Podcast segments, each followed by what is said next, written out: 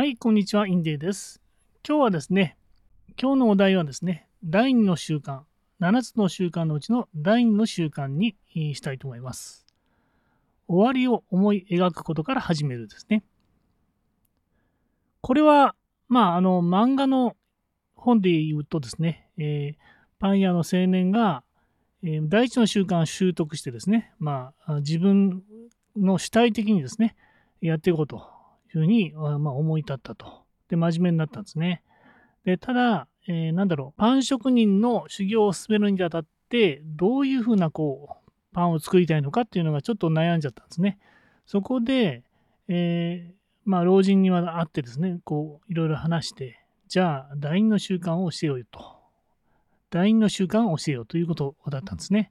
つまり、ゴール、一体自分がですね、どういうことを目標にゴールにしてるかっていうのを、それを考えるということなんですね。で、これ現著の方では、1、2ヶ月じっくり考えろっていう話だったようですね。で、結局パン屋の青年は、みんながね、喜んで食事をして、家族揃ってですね、パンを食べてるイメージを思い浮かべて、そういうパンを作りたいと。みんなが笑顔で食事をできるようなパンを作りたいというふうに、ゴールを設定したっていうことですね。それで、いろんな選択肢があるんだけど、その中でそのようなことに決めたので、迷いがなくなって進めることができたっていうことですね。じゃあ、これをですね、ビジネスに置き換えてみると、企画書のことなのかなと思ったんですね。ビジネスを始めるにあたって、そもそも昔っていうか、コーチングスクール出たばっかりの時は、企画書っていう存在すら知らなかったんですね。でも、ビジネスを、やる上で、ビジネスっていうのは問題解決なんですね。なので、誰のどんな悩みを解決するんでしょうかと、インディさんっていうふうに、先生から聞かれたわけですが、そこですね。それで、そういう企画書を作っとかないと、企画書、つまりゴールですね。ゴールを設定しとかないと、一体自分が今何やってんのかと。SNS 集客をしてるんだけど、一体何をしたいのか。それがはっきりしないと。それで、終わりを思い描くことから始めるっていう中でですね、YouTube 大学の中田さんの、解説の中では、現著ですね、現著のちょっと分厚い方の本の方の中ではですね、自分のお葬式の時の、ちょっと縁起でもないんですけど、自分のお葬式の時に参列した、方に、どう思われたいかですね。給仕とか言ってましたけども、一応どういうふうに心の中で思ってたかっていうことを想像してですね。例えばですね、インディさんに騙されたなとかね、高額払っちゃったよみたいな、全然役立たなかったなとかね。あと、お金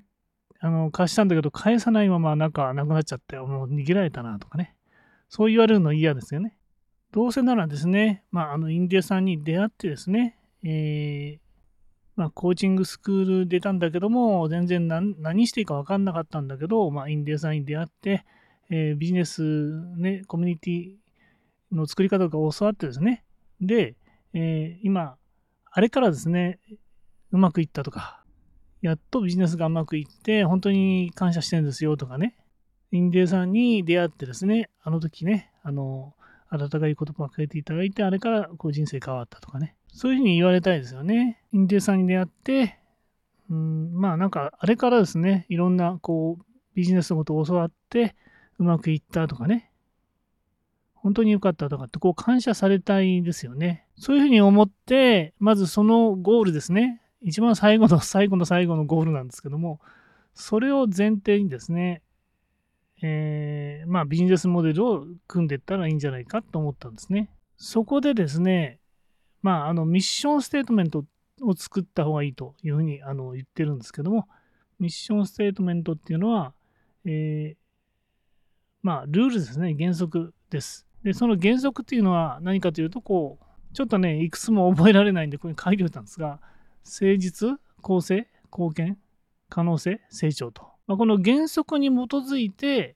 このミッションステートメントですねを作ると、まあ、この中で、まあ、全部ね重要なんですけども、この中で自分で選んでですね、例えば私だったらやっぱり貢献、人のために義務の精神ですね、利他の精神、利他がビジネスだと本当に利他を貯めていかないとまあうまくいかないと、信用貯金と同じことですよね。利他、貢献していかなかったら、まあその見返りは来ませんよということですよね。で、貢献しておかないと、やっぱりその最後のね、お葬式の時に、参列者の方に、感謝されたいと思ったら、やっぱり貢献していくってことかな。よく10倍貢献して1倍戻ってくるみたいな、そういうことを言われますけども、まあ、貢献貯金をいっぱい作っておかないと、まあ、その時にね、10与えて10もらっちゃうとね、結局プラマイゼロになっちゃうから、やっぱり余分にですね、貢献しておくということを心がけた方がいいのかなと思いますね。で、あとやっぱり誠実ですよね。誠実と貢献。この2つを私の原則ですね、しようかなと思っております。そこで、まあ、私のビジネスモデルに戻りますと、まあ、コーチの、過去の自分、コーチングスクール出たけども、全然、まあ、集客できないと。何から言ってわからない。何から始めたらわからない。で、SNS 塾に入って、習ってやったんだけど、もう全然、メルマガ一件も取れないと。そういう方にですね、過去の自分に、まあ、マーケティングのね、カジャピを使ってコミュニティシステムを作ってね、そして、で、ビジネスのね、オンラインビジネスの、もうマインドから基礎からですね、学んでもらって、本当の意味で、お客さんに喜んでもらうようなコミュニティを作り方を教えたいというふうに思いました。そして、例えば私がね、100人のコーチの方にそれを教えて、のコーチの方がまた100人と。で、全体でね、1万人になりますから、1万人の方に、まあ、コーチングを届けたいと思っています。ちょっとはね、そうすると、まあ、私が、会社員に、新入社員で何も知らずに、コミュニケーションゼロで、新入社員で会社に入って、人間関係がね、うまくいかなくて、2年目に自費を持ってったと。で、まあ、なんとかそれは受理されなくて済んだんですけど、まあ、人間関係でやっぱりね、大学生の自分はね、やっぱりそういう人間関係があんまりうまくいかなくて、それ誰も教えてくれなかったんですね。なので、そういうふうに輪をね、コーチングの輪を広げていったらですね、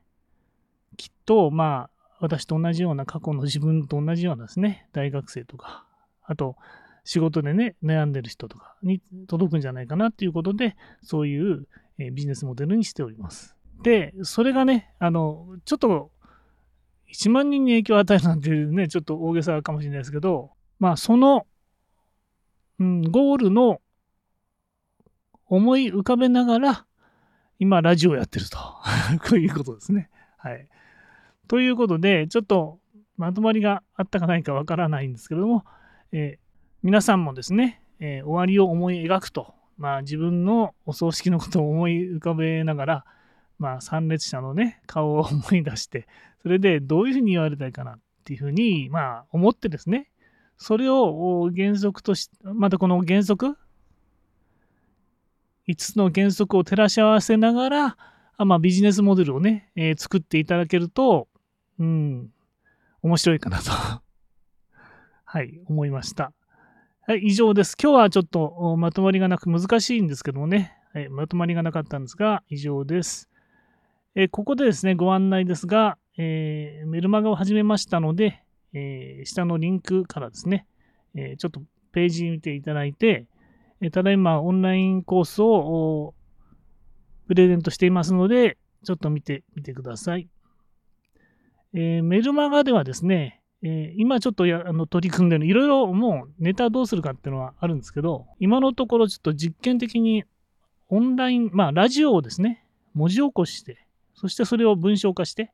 で、まあちょっと修正とかいろいろ追記とかしてっていうのを今やっています。で、まあちょっとラジオと違ってですね、文字起こしたもの、文字を見るとですね、私はどっちかというとそっちの方が、簡単に見れる方なんですよね。文章をスラッとこう見るっていうか、頭に入ってくるタイプなんですね。だから、ラジオの方を聞くのは、ちょっと時間がね、どうしても取られちゃうんで、メルマガにちょっとしてみようかなと思って、やってます。で、その文字起こしに関してもですね、実験的にいろいろやってるんですが、一応今ちょっと下のリンクにですね、こういうふうにやってますよって書いておきますんで、もし参考にしていただきたいと思います。それでは今日は以上です。ありがとうございました。